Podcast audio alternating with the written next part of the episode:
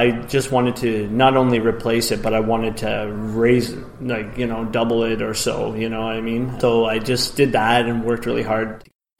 Are you a real estate investor looking to sharpen your skills or a newbie looking to become one? You're in the right place. Welcome to Where Should I Invest? Real Estate Investing in Canada with your host, Sarah Larbi.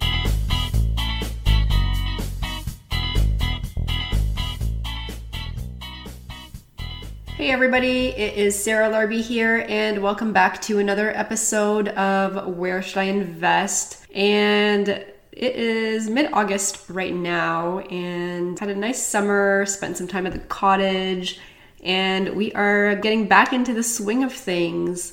We've been actually very busy this summer working and actually rebranding So Right, which is actually now going to be called the Reite Club, R E I T E. And we dropped the Southern Ontario part. So, RIGHT stands for Real Estate Investing, Training, and Education. So, we wanted to drop the Southern Ontario part because at some point we do want to be able to help you guys that are out there and not able to come to Burlington every single month for the trainings and the networking. So, we are going to be looking towards a online networking opportunity where you guys are going to be able to see what the events were. We're going to be starting to film our events. So there's lots of new things coming. We got our website now for the Reite Club, which is actually the reiteclub.com, T H E R E I T E club.com and we are going to be posting a lot of information there. And you guys can connect with us as well that way. So really excited about that. Really excited about the new launch. We've uh, been busy rebranding working on the website. And i think it's like almost done. So it is exciting. And we got to enjoy our time and we got to enjoy the summer at the end of the day as well to uh, be able to relax. And I don't know if it was really relaxing since the flip was pretty much from May 15th until mid August. And, you know, we've had some hiccups along the way, some great things, some not so good things, a little bit of contractor issues there towards the end. And, uh, but we are done finally. and I'm still debating whether I want to keep and rent it or sell it. So it's on the market right now, but you know, I would be just as happy keeping it and renting. I think I could probably get like 1650 for that one. We bought it for 220 and I'll get it refinanced and reappraised obviously to be able to rent it out. But it is nice to have some different options and exit strategies. And one of the things today, so uh, I've recorded a podcast with Dan Warren and Shawn Allen, and this was back in the spring. And it was a networking event called OREC and it was about there was probably like 200 investors and this was in london and we did a live podcast, so I do apologize in advance if the sound is not the exact same, but it is some great content, and we'll talk about different strategies that the two of them are doing. They don't invest together. We just ended up doing a podcast and having both of them on at the same time. Shawn is a full time flipper, so he flips properties uh, Dan does a lot of student rentals, buy and holds, landlords. So they both have some different strategies. I think it's just really interesting. And if you guys have any comments or anything that you want to add, please feel free to do so. And I know some of you guys have been reaching out to me as well on my email or my website or even Instagram. Like if you guys have Instagram, I am at Sarah Larbi84. You can reach out to me there and see the Flip project as an example or anything else that I've been up to. So I definitely like to connect with you guys. And I know I've been helping a few of you guys. We've been having some coffee meetings, some calls, and that kind of stuff. So, really excited to see that there's a lot of you guys out there that are looking at getting into real estate investing and just need a little bit of a help and guidance to get there. And uh, I think, you know, ultimately, if you guys start and you don't procrastinate for 10 plus years, you're going to be much more ahead of time and you're going to be so much more further in your life in 10 years from now. I mean, I've only been doing this for five years. And when I look at my properties and my cash flow mortgage pay down appreciation, I actually do better in real estate every year than my six figure income. But, you know, you still want your six figure income because you got to get your mortgages and financing and all that stuff. So, definitely, it is nice to see that you can create more than one stream of income and you can create income where you're not always trading your time for money and you are letting the market, your tenants, and things that are outside of your time create that income for you. So we'll uh, get on with the show and the interview. But if you guys have any comments, any questions, again, Sarah at sarahlarbi.com or my website, sarahlarbi.com. And now on to the show. Hi, everybody. Welcome back to Where Should I Invest with Sarah Larbi. I am actually doing something different today, and today we are at OREC 2018, the Ontario Real Estate Conference, and I am sitting here with Dan Warren and Shawn Allen. Hi, guys. How are you doing? Good. Excellent. Thank you. Perfect. Perfect. So, I'm curious what kind of investing you guys do and just to know a little bit about your background. So maybe we'll start with you, Dan. Can you let the audience know, the listeners know what kind of investing you are doing, what your portfolio looks like? Sure. Yeah, I invest primarily in uh, student rentals uh, here in London at the Fanshawe College area. So yeah, I have uh, 12 properties over by the college, all within walking radius distance to the college. So excellent. Okay, good. So a lot of student rentals. And Shawn? Uh, so my main focus is with uh, flipping properties. So we buy, renovate, and sell. That's uh, the main focus. We also do rentals as well. So we have a portfolio of a number of duplexes, quads, triplexes, that sort of thing. And then uh, we're actually starting to get into uh, some different things like land development, property management, etc. So. Okay, excellent. So, out of curiosity, how long have you guys started investing? How long has it been since you've started? Well, for me, I started in 2005, but a short run on my first rental, so got rid of that one. So, when I really started with student properties was in 2012. Uh, so six years I've been doing it. I quit my job after three years of doing it. So wow. yeah. congratulations! Thank you. so how was it that you were able to quit your job? Was it because you've replaced a lot of the income already? Yeah, like my income. I used to work at a grocery store, so my income wasn't high anyway. So I just wanted to not only replace it, but I wanted to raise it, like you know, double it or so. You know what I mean? So I just did that and worked really hard to get up to that point, so that I wanted to be able to quit my job and still be able to grow my portfolio portfolio, so I didn't want to be stagnant. So I waited until I could take it no more and then wanted to quit and then just move on to real estate full time. Okay. And for you, why student rentals? Cash flow. Uh, the cash flow is very good. Like I know you can get good cash flow with things like Airbnb. This is just about a mid tier, right? So it's more intensive than regular rentals, but then it's not as intensive as Airbnb, but you still get a pretty solid cash flow from it. So that was primarily the reason why I got into it. Okay. And what about you, Shawn? Oh, geez, my first flip was back in 2005 as well, actually. I started pretty slowly, so did one flip and then another one after that, and started buying actually uh, rental properties at that point. Um, trying to accumulate some properties, but I figured that the cash flow that I was getting with those wasn't as significant as I wanted. I wanted like big chunks of cash, so went back to flipping, and so I've been sort of focused on the flipping portion of that since then. Okay. Yeah. So flipping, that's you know a lot of newbies hear about flipping and they're excited because that's on shows on HGTV and everything. What are some things that they should be aware of? Yeah. So flipping is uh, it's kind of the flashy thing, right? And it's all the shows are on HGTV are about that, and they're showing all the big money that can be made. And it's true, you can make big money by doing flips, and that's you know how a lot of people also acquire cash to do down payments on rental properties. So it's a great means to an end for that. But it's not as easy as it looks. Obviously, on HGTV, it, a lot of that bad stuff I'm sure is edited out, or just it's not the entertainment, right? And it's not flashy. It's a lot of work, and there's definitely a lot of different pitfalls. You need to make sure that you actually know what you're doing, or you could lose a lot of money as well. Have you ever lost a lot of money? I've never personally lost a lot of money. There's been uh, some properties where it's come close, but you know they're not all home runs. But if you add up a lot of singles and doubles, it, it makes a significant impact. So okay, okay. Well, thanks for sharing. So how are you guys financing these properties? You have a few of them now, you're buying more, you're constantly looking for deals. Mm-hmm. Is this coming from your own financing or are you guys doing any joint ventures? How's that working? I would say, like, for me, originally I started financing it myself. Banks didn't mind so much when you would use lines of credit to for your down payments and such, so we did a few that way, and then I started getting into the joint ventures. So I did a few of those, which helped out.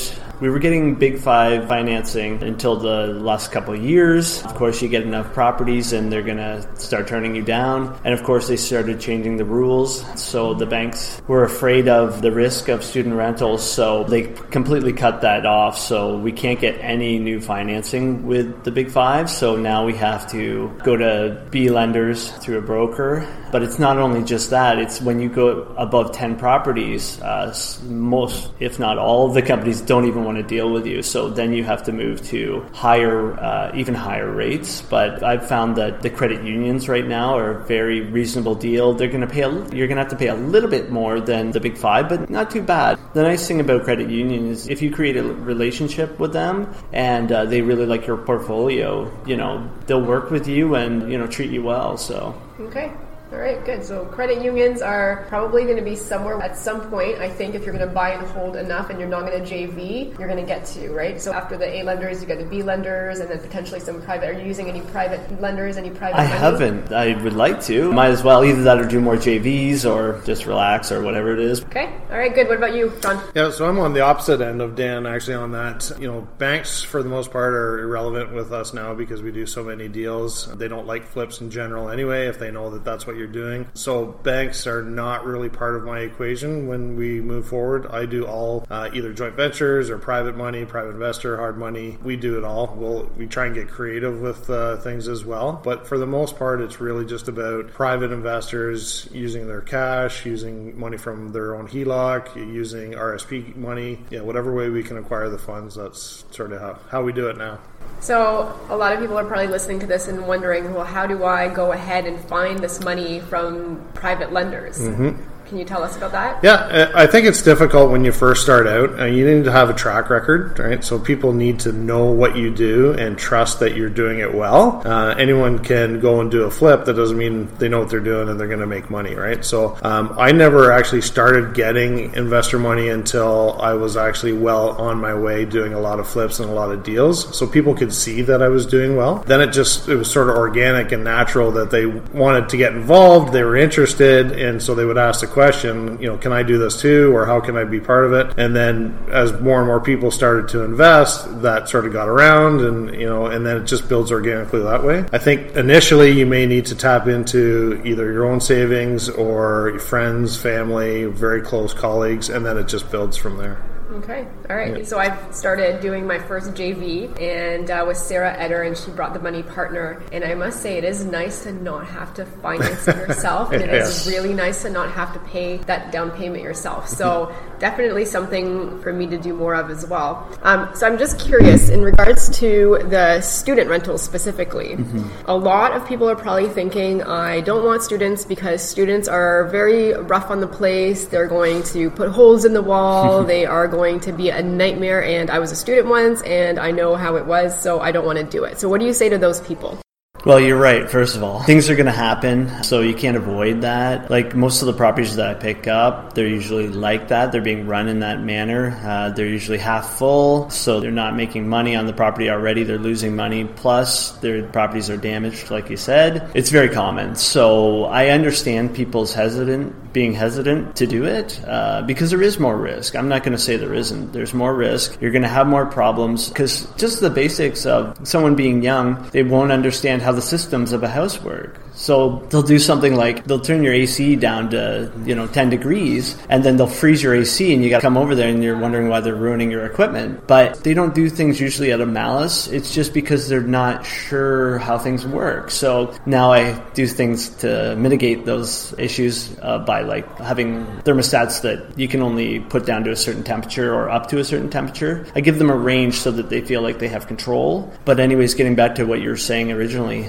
But yeah, it's more risk risk but you're getting paid for that risk. And if you're selecting your tenants correctly, you're going to be okay. Like I have so many, like four of my houses right now, just like there's not a speck of dust on the floor. Like the one house that I had, I've had it for six years. There's only been two groups in there, and they were second year students when they came in. So both of those groups were into their fourth year at college, or sometimes they would just stay extra while they're looking because uh, they're from small towns, looking for work in the city. So if you can keep them for that amount of time, the good ones, mm-hmm. you know, you're going to be way far ahead. So okay. So do you find that there's more management having to show the units, or do you do certain things like getting the students to show other students units when they turn around? I've thought about that before. I've never done that before, where I've had the students show them. Uh, well, other than in like circumstances that I couldn't get there, but right now I show the units just because I guess I'm starting to get pretty good at it because I've done so many of them. But I schedule them in clumps. I, I know a lot of people do that anyways, but you know, so I'll show them a couple times a week maybe, but it's very condensed. So it's like I'm not going to turn anybody down and say they have to see the property at this time because it's a very short time frame that you have to rent. So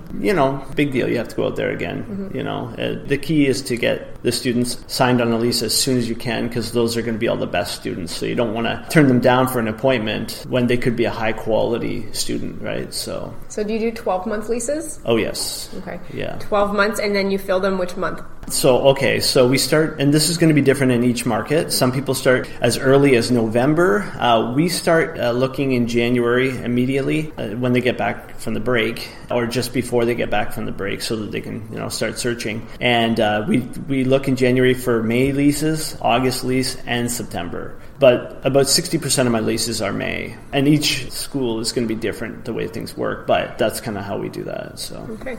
Thanks very much for that insight. So, Shawn, I have a few questions about flipping. So, I started flipping my first property, and I will say, knock on wood, so far it's going very smoothly. Yeah. But there's probably a lot of things that we should know about. And I think just thinking about buying the right house and calculating your numbers to make sure that you're not losing money. And I want to hear how you do your numbers and what you look for and what you factor in because I will say that, you know, even though I love HGTV, I don't watch TV anymore, but I used to. It's really fun to watch, but there's a lot of costs that they don't factor in when they sell the property, holding costs, and that kind of stuff. So I want to talk to you about that. What can you share? Yeah, so I agree with you. There is definitely a lot of stuff that gets lost in the, the translation of the entertainment part of it. We have a formula that we basically won't look at a property unless it's 30% below what we call ARV, after repair value. So if you're, you know, after you fix it up, if the property is going to worth, be worth $200,000, we won't even look at something unless we know we can get it for 140 or less.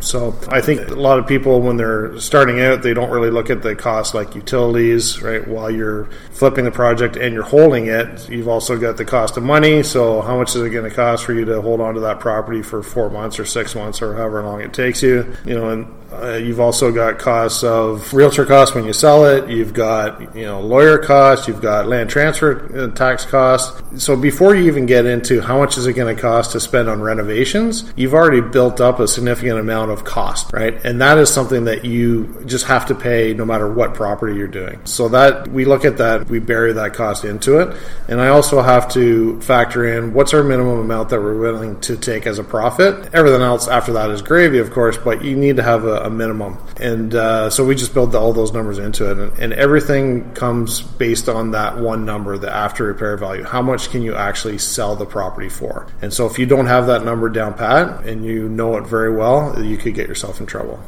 One of the things that I did not know is that when you get insurance, you have to pay it all up front for that time frame. And I don't know if you have a work around it, but I looked at a couple quotes and for holding a property for three months, I think it was like $1,300 upfront that I had to pay for insurance. And it was actually a good, like, I mean, it's not a whole lot of money, but it was an eye opener because I'm used to buying hold and, you know, paying maybe 80 to $100 per property per month. And I had no idea. So is there a workaround that or is pretty much standard? Well, that brings up a good point because insurers, if they know that your property is vacant and that you're flipping it, they look at it very differently than a property that has a tenant in it or that uh, actually has someone living in that unit, right? So there is a big premium to be paid. So what a lot of people try and do is they try to skirt that and say, well, it's not going to be vacant, uh, which can lead to a whole lot of different other issues, including lawsuits, right? So that's Yeah. not something that uh, you should get into. But you, uh, so for myself, I've done so many, and we do so many a year uh, that we actually have a special policy drawn up for us through a broker, so that we don't have to pay it all up front, and we pay monthly,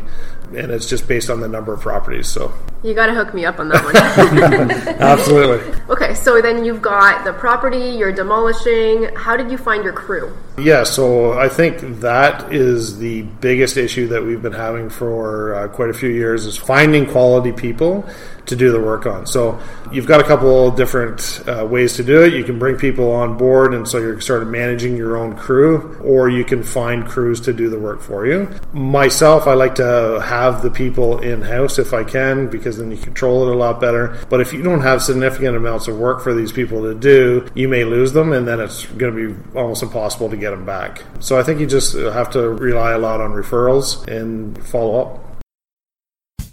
Where Should I Invest? with your host, Sarah Larbi. We'll be right back.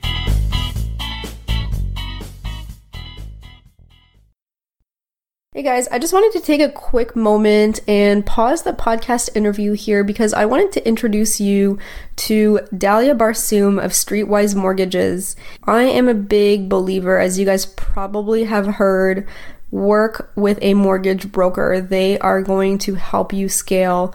And when I was first growing in real estate investing and looking to buying my second property and my third property, I was going directly to the bank then. I hadn't met Dalia yet.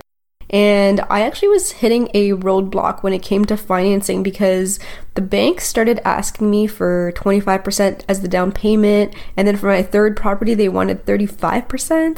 And it was really, really hard for me to A, understand why it was creeping up like that, and B, I didn't have 35% to put down, I had 20%. And luckily, I actually met Dalia at that point in time. And Dalia is actually an investor herself, and she works with many, many investors. And she knows all the pitfalls and the barriers that normally come up with dealing directly with a bank and all the different lenders. And Dalia was actually able to not just find me proper alternatives, but I've got nine properties now and I'm still able to get financing with A lenders and it allows me to be able to scale up without hitting the financing wall. And so she's been a tremendous help. So the other thing I really, really enjoy is Dalia also does a free goals analysis. So if you go to either my website or her website, streetwisemortgages.com, mention the podcast and ask for the free goals analysis. It was a game changer for me. And it allowed me to actually understand what I needed to do, how many properties I was going to get because of the cash flow that I was looking for. If you guys wanted to reach out to Dalia, you can reach out to her by email, which is info at streetwisemortgages.com, or you can actually reach out to her on the website at streetwisemortgages.com and then just go to the contact section. And you can also call her at 1 800 208 6255. Thanks for listening and back to the show. Back to the show. Where should I invest? Real estate investing in Canada with your host, Sarah Larbi. Okay. All right. So, if you guys can think of your one deal that was probably your best deal for each of you, what would that one be? I would probably say the one that I just did. I got a wholesale deal, uh, eighty thousand dollars under market value, uh, which I thought was pretty decent, and uh, so we picked it up for two twenty five. Immediately, the the bank appraised it at three hundred four, and we're transforming that from a single family home, three bedroom, into a, a six bedroom student home. So I think that was probably the best deal, and it's funny because we're in a hot market, and I just told you that I just got the best deal in this hot market. So it's definitely doable for people to still use all the techniques that everybody is talking about. Like there's a million different ways to do real estate, but you got to be able to work in every single market, right? Hot market, bad market, whatever. Just uh, you know, network and get those deals done either way. And so, this wholesaler was it somebody that you had a previous relationship with? Yes, exactly. So, yeah, they came to me first because, and that's the thing when you network, people know that, oh, okay, well, Dan specializes in student properties. So they're like, they came directly to me because they knew I could close. They knew that I wouldn't like say, oh, well, the guy left some garbage because I don't care about that. And I'm going to make the deal very smooth, right? So once you're know, known as a person that can close deals and make things happen and you're not a problem, you know, they'll come to you first. Okay, so I actually have a follow up question because some of what I've been hearing out there is that you've got to be quite careful with some municipalities and the maximum number of bedrooms. And I don't know if you're able to share, but how are you getting around that? Well, it's true. Some municipalities have a like a limit of five bedrooms, or I'm sure I can only imagine what it's like in Kitchener Waterloo. I looked at some of their rental licensing rates and stuff. It's for the student properties, and it's really, to tell you the truth, it's crazy. Like they're taking like somebody's cash flow for an entire month to have a rental license, and I think that's you know you go can, into that for you a can while. say whatever but- you want on this podcast. yeah, it's just it's just unfortunate because uh, people are trying to provide value, right? And don't get me wrong, like my properties are mint. Like you know, we don't have bad properties, and so to me, having so much control over you know how many people per house, to me, it's like if you create a quality product, you know, like for instance, like if I have five students in a house, okay, it's okay to have one living room, but if you have six, you got to have two living spaces for people and you got to have multiple bathrooms right? Two three bathrooms right in these houses. Because you know you should be providing quality product for these people because it's going to make them happy and want to stay. And so to me it's more like doing what is morally right like safety. Egress windows for basement bedrooms. Safety is very important. Fire prevention this type of stuff very important. What's not as important is what the municipality says. It's more important to do what's morally right. Okay. I've also heard some landlords will do one lease, and so instead of having like five or six different ones, they'll just have a group and then they'll sign the one lease to be able to overcome some of that. Yeah, I do that. I don't know how the city would like that. I don't know how they would feel about the one lease because I've never had an issue with it because I'm pretty low profile. But Until now. yeah, that's right. but yeah, there's ways of getting around everything, and uh, that's where networking comes into play. And uh, Uh, you just kind of see what the other guys are doing in the neighborhood, or people, not guys. But I don't know. It's there's ways around things. So Okay. All right. Perfect. Um, and Shawn, your best deal, what has that been? That's a good question. I guess uh, for me, it's about fast cash. So whatever is sort of the least amount of work and provides the most amount of cash in the fastest manner, it would be my favorite. So two come to mind. One is uh, a wholesale. So you don't even close on the property and you're just flipping that contract for cash. So thirty thousand dollars on a wholesale deal is good for me. And then the second one was a government auction house that I bought, and I didn't have to really do anything except clean it and then resell it. So the speed of cash for those is uh, what makes me happy. So, out of curiosity, how many deals are you doing? Are you doing one at a time, selling it? Are you doing a few at a time? How's that working? Um, yep. So we'll do. Uh, last year we did over twenty, um, and this year we're on track to do even more than that. We are doing up to eight or nine at a time. So you know, it's a significant amount of uh, properties to do at once. Not for the faint of heart. No, it's not. So, you guys are both very successful investors, and I'm wondering, you know, did you have family that were was doing something like this before? Did you know somebody? Like, how did you decide that you're going to go all in in flipping or in the student rental piece, or was it through networking and these types of events? Well, I'll tell you, like getting back to my first uh, rental property back in 2005, a duplex I bought. Well, it was something as simple as my aunt had a duplex and she was selling it. And my mom was telling me, Oh, your aunt's selling her duplex. I said, Okay, how much does she want for it? She told me, and I said, Okay, I'll, I'll call her. And then I called my aunt. She told me how much she wanted, and um, I said, "Okay, I'll give you that." And I had no idea. Like, I'd never read a real estate book or any of this stuff. Like, don't get wrong. Obviously, you should educate yourself and know the numbers so you don't lose your shirt. But sometimes taking action is so i mean that's the key. And um, considering i didn't uh, know anything about it i bought that property and, i was getting cash flow of $500 a month off that duplex. So it was good to just get in uh, maybe it was better for me to get in not knowing what was going on. Maybe I, if i had known more maybe i wouldn't have done it. So okay so then you bought the one and then how long after till you bought your second one well, I ended up selling that one and I sold my principal residence and moved into another duplex. But then I sold it in 2008. So I, yeah, so it was six years between the next. Uh, and this is uh, good for the viewers at home. Uh, just keep buying and buy as much as you can quickly at the right price and you'll be okay. It was a lot of lost time, but I learned some lessons and uh, yeah, but I would say move very quickly.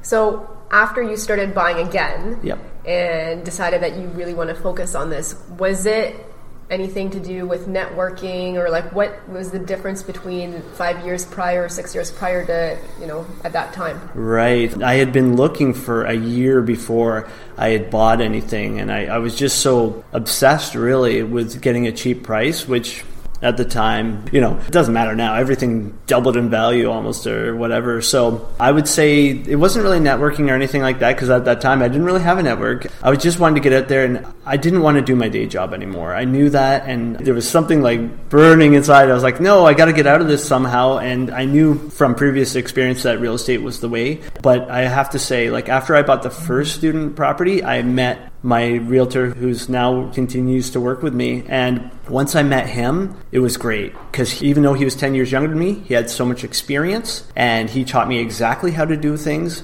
even though he was 10 years younger. And this is a, a great example. It doesn't matter how old people are or whatever, if they have the experience, listen to them, take their advice, and you will do well. And that's what I did. Okay, awesome. Thanks for sharing. What about you, Shawn? Was it a family member or did you just decide to do it on your own? How did that work out? Yeah, no, I didn't have anybody in my space that was uh, investing or doing anything of that nature at the time. And, and, as a matter of fact, when I first started, most people were telling me I was crazy to do it. It's too much risk. You're not going to make any money. You could lose your shirt. You get sued. All this stuff, right? And you know, taking advice from people who aren't actually doing what you want to be doing is kind of foolish. So I just sort of forged ahead on my own. I didn't know anybody that was doing it in my circle, so I started going out to those networking groups, like driving to Toronto, driving to different areas. I'd go to all the gurus' speeches, talking about real estate, trying to figure out what I wanted to do. Tons and tons of books, and just educated myself. So, and you know, continued on, and we've actually started our own uh, real estate group as well. So. What's your real estate yeah. group called? ONREIA, on the Ontario Real Estate Investor Association in London. Okay. Yeah. So, how has real estate changed your lives? Uh, massively, massively. Like I quit after three years of doing the student properties. I quit my job, and I could have done it after two. But now, like I, since I worked at a grocery store, it was like working weekends, working nights, having no control over your life. It felt like you were working all the time because your days off were during the week or whatever. So I was able to get control back in my life. So that's what I wanted. I've always wanted that to have complete control over my time. If I'm working, I decide when I work. If I don't want to do something, I hire somebody to do it. So it was that control as well as just in general the day to day. Like I know I keep telling everybody I work four hours a week, and uh, it's it's true. And having that is just life changing. Like I get up in the morning whenever I want. I actually um, set my alarm yesterday. I didn't have to today, but uh, for OREC because uh, you know it was important to me, right? But other than that, I never set my alarm, and I just do whatever I want every single day, and I'm going to do that for the rest of my life. That's awesome. That's really inspiring. What about you, Shawn? Uh, yeah, it's completely changed my life. I'm same with Dan. Time freedom is probably the major thing. I used to work uh, in human resources uh, for a major corporation, and you know it allowed me to leave that job. And now I basically focus and do, like Dan said, whatever I want when I want, um, within reason. I mean, you're still trying to build a, a, business, but I control my time. I control the money. I can do what I want when I want. But it's also it's completely changed who I hang around with. It's completely changed who the people I know. Most of the people that I interact with now, I would have never have met if I wasn't doing real estate, including you, Sarah. So, um, but all of my my colleagues, fellow investors, even fellow um, investors, and then the investors that invest with me, I wouldn't have known them if I wasn't doing what I'm doing now. So it, it's a completely different mindset than what I was in before. Yeah, so you guys are hearing it. I mean, it doesn't take 30 years of work, even at this, to be able to take that freedom back and enjoy your life. So, you know, you guys are living proof of this and started just a few short years ago. It's mm-hmm. awesome. So let's move on to our lightning round. So I'm going to ask you guys each a series of five questions, and you're going to give me the first answer that comes to mind. Keep your answers short and sweet. You ready? Sure. Okay. So question number one: What is your favorite real estate investing book ever? I like Don Campbell, and so I would say Real Estate Investing in Canada 2.0, I believe. Okay. Shawn, what about you? Rich Dad, Poor Dad. Rich Dad Poor Dad has probably been a crowd favorite. I think so, yeah. Very cool. What about your favorite podcasts? Well, I like the On Fire podcast, as well as this beautiful podcast as well. Okay. Uh, I listen to Gary Vee. Vaynerchuk is probably one of my favorites, but I also like um, one called the MFCEO. All right. So, aside from real estate, what do you guys do for fun? Good question. Hiking? That's my short answer. Yeah, I've got uh, I've got a wife and two young boys, so a lot of time spent with them. Um, but I also like to golf and uh, watch sports. And so, if you guys lost all of your money, all of your assets tomorrow, how would you start again? Uh, it wouldn't take me long. Uh, that's the funny thing about knowing something, and that's the importance of uh, valuing. I know you're not asking this, and this is the lightning round, but valuing yourself when you're doing joint ventures. I would immediately be able to go out, do joint ventures, and make the money fast because that's what it's all about. Is the knowledge. Money's nice, but without the knowledge, you know, you can't do anything with money. Hmm. True. Yeah, and that doesn't even really scare me anymore. It used to terrify me that uh, you get into a deal and you would lose your shirt and lose everything. But with the network that I have now and the knowledge, it would be super easy to just redo it all over again and do it even better. Okay, awesome. So, if a newbie investor or somebody comes to you guys and they have $50,000 in their checkings account, as an example, and they ask you, How should I spend it? What would you tell them?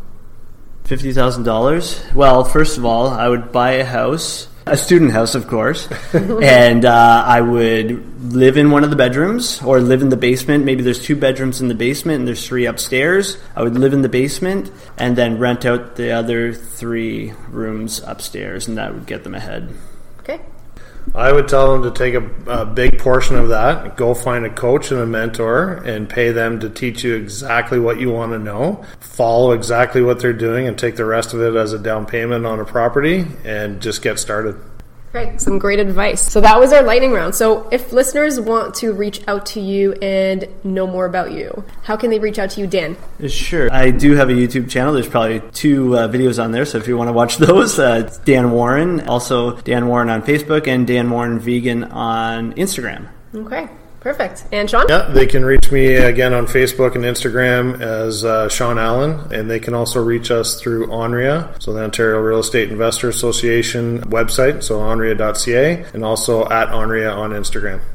Okay. So any final words of advice or anything else that you'd like listeners to know about? I would just say with this hot market right now, just go to your network. And if you don't have a network, go on to Facebook. There's lots of Facebook groups or meetup.com. Find like minded people who are going to be able to find nice deals for you, and you'll get into the game and make money. Okay.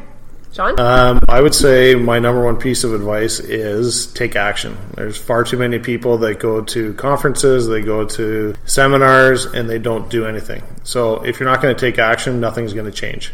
That's really great advice. So we're here today at OREC 2018, and you know these are the like-minded individuals that you want to spend your time with. These are going to be the people that are out there educating themselves. But the taking action piece is so important because a lot of people might come here this year, and in a year from now, you have the conference again, and they're still in the same spot. So definitely taking action is you know even if you buy something and you learn from that because it might not be the best deal. Like for me, for example, that first house that I bought. I thought I was doing a great thing by putting my sister-in-law in there, and it was, you know, the cheapest house that you can find, and it was an 1850s house. And anyways, there's lots of things that went wrong with that, but I took action, and you learn from that as well. So I think, you know, you're never gonna have that perfect deal. You're never gonna know everything you need to know, but definitely that taking action piece is gonna move you forward in life. And you guys don't have to work 30, 40 years until you retire, and you can be like Dan and Shawn and live and earn enough that you can take your time back. So, with that said, thank you so much, Dan. Thank you so much, Sean, for being on you. Where Should I Invest. Really appreciate it. Thanks so much for listening to Where Should I Invest with your host, Sarah Larbi. Make sure to listen in next time. We'll catch you on the next episode of Where Should I Invest.